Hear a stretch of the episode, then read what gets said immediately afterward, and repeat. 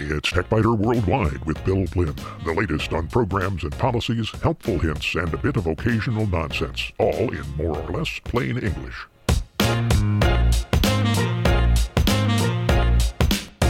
Podcast number 801 for the 15th of July 2022. This week, Facebook gives users a way to keep in contact with friends and relatives, but it also can be intensely frustrating. An add on application for browsers can tame the beast. In short circuits, cameras in mobile phones have capabilities that often go well beyond what even an expensive camera can do, and apps give mobile users the ability to perform tasks once limited to computer based digital photography programs.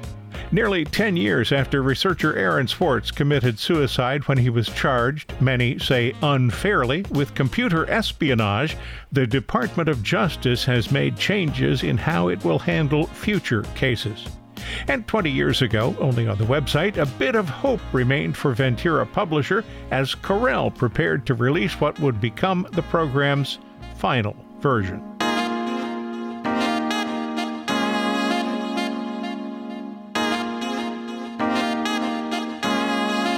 A lot of people use Facebook, but Facebook frustrates a lot of people by displaying an annoying flood of advertisements, some of which are blatant scams, providing features that many people don't want but can't turn off, such as stories, and switching to the top posts view even when the user repeatedly sets the view to most recent.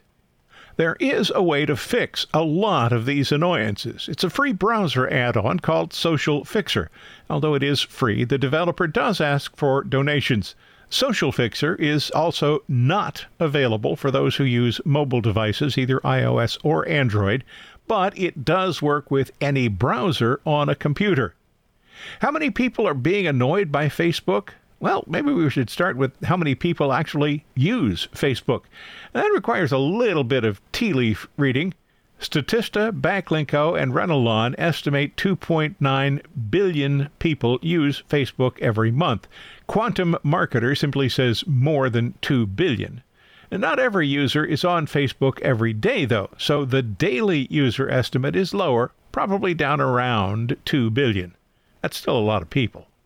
Even if Facebook annoys only 5% of its users, and that seems unrealistically low, the number of annoyed users would be around 14.5 million. That's a lot of frustration. Social Fixer comes to the rescue, starting with the ability to hide junk that users may simply never want to see. Stories, for example. I utterly detest the Stories feature, not least because it consumes an enormous amount of real estate at the top of the feed. I also don't want to see the Watch button or the News button. The oversized sponsored section in the upper right corner is annoying, and I can't think of any set of conditions under which I would want to create a room. After marking all of these to be hidden, Facebook's appearance is much more to my liking. Social Fixer gives users the ability to make changes that Facebook should allow users to make on their own. One of the most maddening annoyances before Social Fixer was Facebook's constant forcing of the top posts view. I could change from top posts to most recent, and I did several times a day. And Facebook decided regularly that I really should have the top posts view. Well, that annoyance is gone. When you receive an instant message from someone who is not in your friends list, Facebook hides it. Now, that's actually a good feature, but it only does half the job. Someone who's not in your list of friends may well have information you'd like to have. Because Facebook doesn't tell you it's hidden the message, You'll see it only if you remember to look for filtered messages. Social Fixer checks for you and displays an alert if you have any unseen filtered messages. And Facebook's use of enter is schizophrenic at best. Sometimes enter creates a new line, sometimes it submits a message. Social Fixer has an option to fix enter in comments, reply, and chat. A friend manager can be helpful, but it also can be confusing. If one of your friends changes the name they display on Facebook, you'll see an alert, but you may also see an alert indicating that a person is no longer on your friends list. Now, that doesn't mean the person has unfriended you. They may simply have paused their account briefly, or there may be a problem with Facebook. What a surprise. A problem with Facebook? Who knew? Social Fixer polls your friends list on Facebook, and there's a lot that can go sideways in that process. It is helpful, but just keep in mind it is not definitive. Social Fixer includes some options for experienced users on the General Settings tabs. These include the ability to change the typeface you see in various parts of the interface. These are best left to those who understand HTML coding and cascading style sheets. Four other settings tabs reveal even more powerful options. The Hide Posts tab is where users can define bits of text from posts that they want to omit. Although Social Fixer makes it possible to hide advertisements, scammers create a lot of posts that are really just fraudulent ads. I hide any posts that contain text such as factory store direct sale or I think most of you know me, or not sold in stores, or only available for a short time, and lots of other phrases. Social Fixer can show one line of text describing which filter blocked a message, and clicking that line will reveal the message. Some people like this feature, but it can be turned off if you don't. The Filters tab offers several subscription services. A subscription here simply means that the filter will be updated automatically by Social Fixer. No costs or fees are involved. The Hide Sponsored Posts subscription filter will eliminate most of the ads, and it has to be updated frequently to keep up with Facebook's attempts to defeat it. Other subscription features can hide posts related to COVID, politics, games, the People You May Know section, and spoilers. But perhaps the most powerful capability here involves creating your own filters. When you create a filter, you can choose to hide a post, add some cascading style sheet changes, or move or copy the post to a tab. I subscribe to a lot of cat groups. Now, doubtless you find that to be quite a surprise, but it is true. A lot of cat groups. There are, in fact, so many that sometimes the cats can overrun my Facebook feed. I have created a filter for posts from those groups, and I move all of the posts to a cats tab. I turn on the option to always show the tab list in the advanced settings panel, and then Facebook displays a control panel on top of Facebook. I can choose to see all of the posts, that would be the normal unfiltered feed, or the filtered feed omitting all of the messages I've moved to tabs, or any of the tabs just to see the posts that are in a specific tab.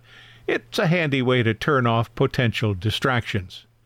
The Display Tweaks tab offers several additional subscription options. Like filters, there's no subscription fee. The term simply means the code is updated frequently to keep up with changes made by Facebook.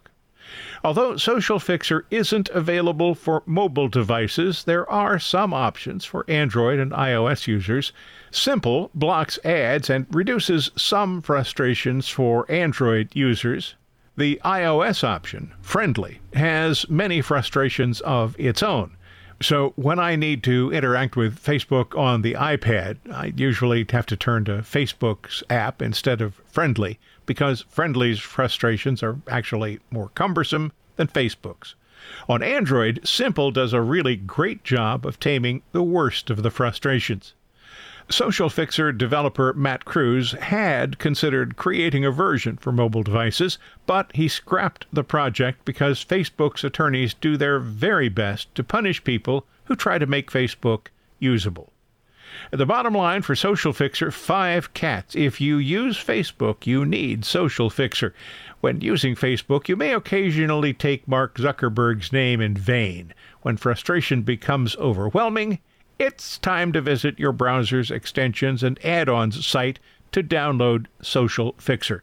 Sadly, no such feature exists for those who interact with Facebook on iOS and Android mobile devices, but it is an anger reducer for anyone who uses a browser to connect to Facebook from a Windows, Mac OS, or Linux computer. You'll find additional details on the Social Fixer website. There's a link from the TechByter Worldwide website, www.techbyter.com. If you find these podcasts useful, and I hope you do, might you consider a donation? There are no ads here, and support from listeners is the sole source of income. It's easy. Just visit the website and click the donate button near the top of any page. You can make a one time donation or schedule a repeating donation every month. I thank you. And so does the cat.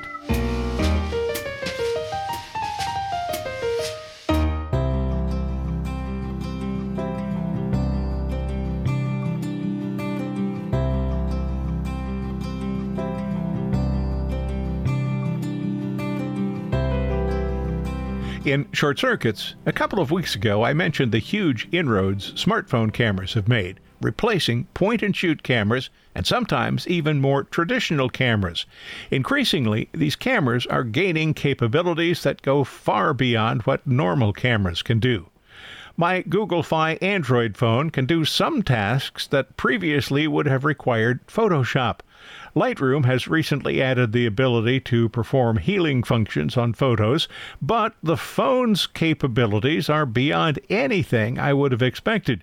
And even if your phone doesn't have the Magic Eraser feature, adding Adobe's free Photoshop camera to an iOS or Android phone opens up access to hundreds of filters and lenses that can modify images you've captured. Google's Magic Eraser comes with the company's Pixel 6 phones, but it can sometimes be installed on Android phones from other manufacturers. That's a maybe at best, so use a search engine to find the latest information about how you might be able to add it to your phone if it's not a Pixel 6. Apple's iPhones don't have the Magic Eraser, but the Apple App Store does have several apps that say they can be used to remove objects. The first rule of removing an object from a photo is this smaller is better, and photos with plain backgrounds will see better success. For example, a swimmer you don't want who's surrounded by water at the beach. Piece of cake. A large object on a complex background, particularly if it's close to the main subject, probably not going to happen. You'll see a photo on the TechByter Worldwide website this week that illustrates some of the opportunities. There are two side by side images showing what I started with and the resulting finished image. And again, remember, all of this work was done on a Google Pixel 6 phone. The cat you'll see is Nico. I fed her while my younger daughter and her family were away from home, and of course I took her picture. There are three distractions in the photo. One is a shiny plastic bumper on the edge of a bench. There are curtains and a vent in the background, and a brightly colored object to the right of the cat. I knew I'd never be able to get rid of the brightly colored object, at least not on the phone, but the shiny object on the bench would be easy, and the background would be possible, I thought, maybe with a little effort. So I started with the magic eraser. After zooming in, I drew a circle around the shiny plastic bumper, and it simply disappeared. The curtains and vent required several passes, and at the end it still clearly appeared to have been manipulated. So then it was time to bring out the blur tool, which does a surprisingly good job of differentiating between the main subject and the background. I dialed blur up to 61, and that eliminated the visual problem with the curtains and the vent. And it also made the brightly colored object at the right fade away. The free Photoshop Camera app allows users to apply patterns over images or to make an indoor photo look like an outdoor photo with strong sunlight behind the subject. Increasingly powerful photo applications are being made for use on iOS and Android phones, and artificial intelligence is making it possible for people to get more out of their images with less effort. You'll see one photo of me It's a selfie that I took while lying in bed inspecting some of the lenses and filters available for Photoshop camera. Now, you might think I'm outside, and there's strong sunshine from my right side on the left side of the image. Had there been sunshine in the room where I created that image, it would have been from the other side. The window on my right side, left side of the image, faces north. No strong sunlight ever comes in that window.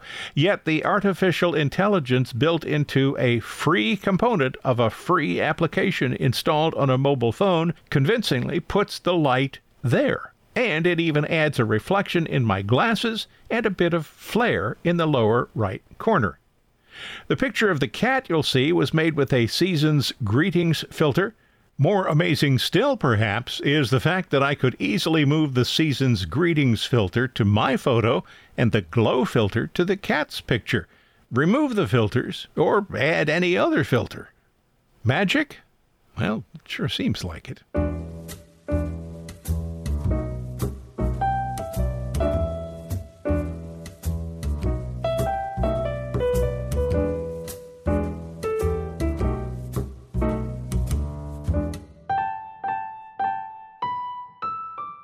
Once there was a difference between hackers and crackers, but that difference has largely been lost.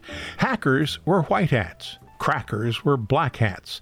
The U.S. Department of Justice is trying to differentiate.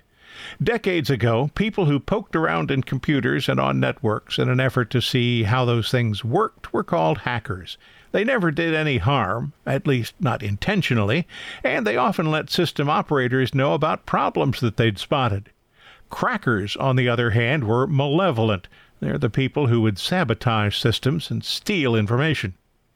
Those who poke around in computers and networks still perform useful tasks, and the Department of Justice announced in May that it will not prosecute what they are calling good faith hackers who are engaged in security research and who are acting in a manner designed to avoid harm to an individual or the public. The statement adds that good faith hacking must be used primarily to promote security or safety of the class of devices, machines, or online services to which the accessed computer belongs, or those who use such devices, machines, or online services. And yes, that's typical Department of Justice verbiage. This significantly modifies the Department's enforcement policies regarding the 1986 Computer Fraud and Abuse Act, which recognized no difference between researchers and criminals. Had such a policy been in effect in 2013, it might have saved Aaron Swartz, who committed suicide after being charged under the Computer Fraud and Abuse Act. He had downloaded nearly 5 million records from JSTOR, an academic subscription service. JSTOR did not want Swartz to be prosecuted, but the Department of Justice accused him of theft anyway. JSTOR is part of ITHAKA, a not for profit organization that helps academics use digital technologies to preserve scholarly records and advance research. The Department of Justice has no objection to your reading 20 years ago on the TechByter Worldwide website. Consider 2002 when there was still a bit of hope for Ventura Publisher.